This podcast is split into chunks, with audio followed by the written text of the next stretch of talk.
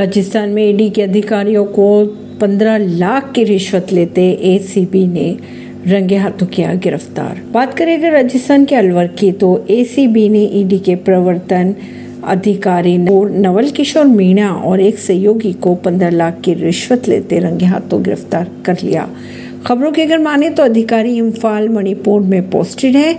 आरोप ये है उन पर कि मीना ने चिट फंड के मामले को बंद करने, संपत्ति कुर्क नहीं करने और गिरफ्तारी से बचने के लिए एक शख्स से रिश्वत मांगी थी। परवीन सिंह नई दिल्ली से।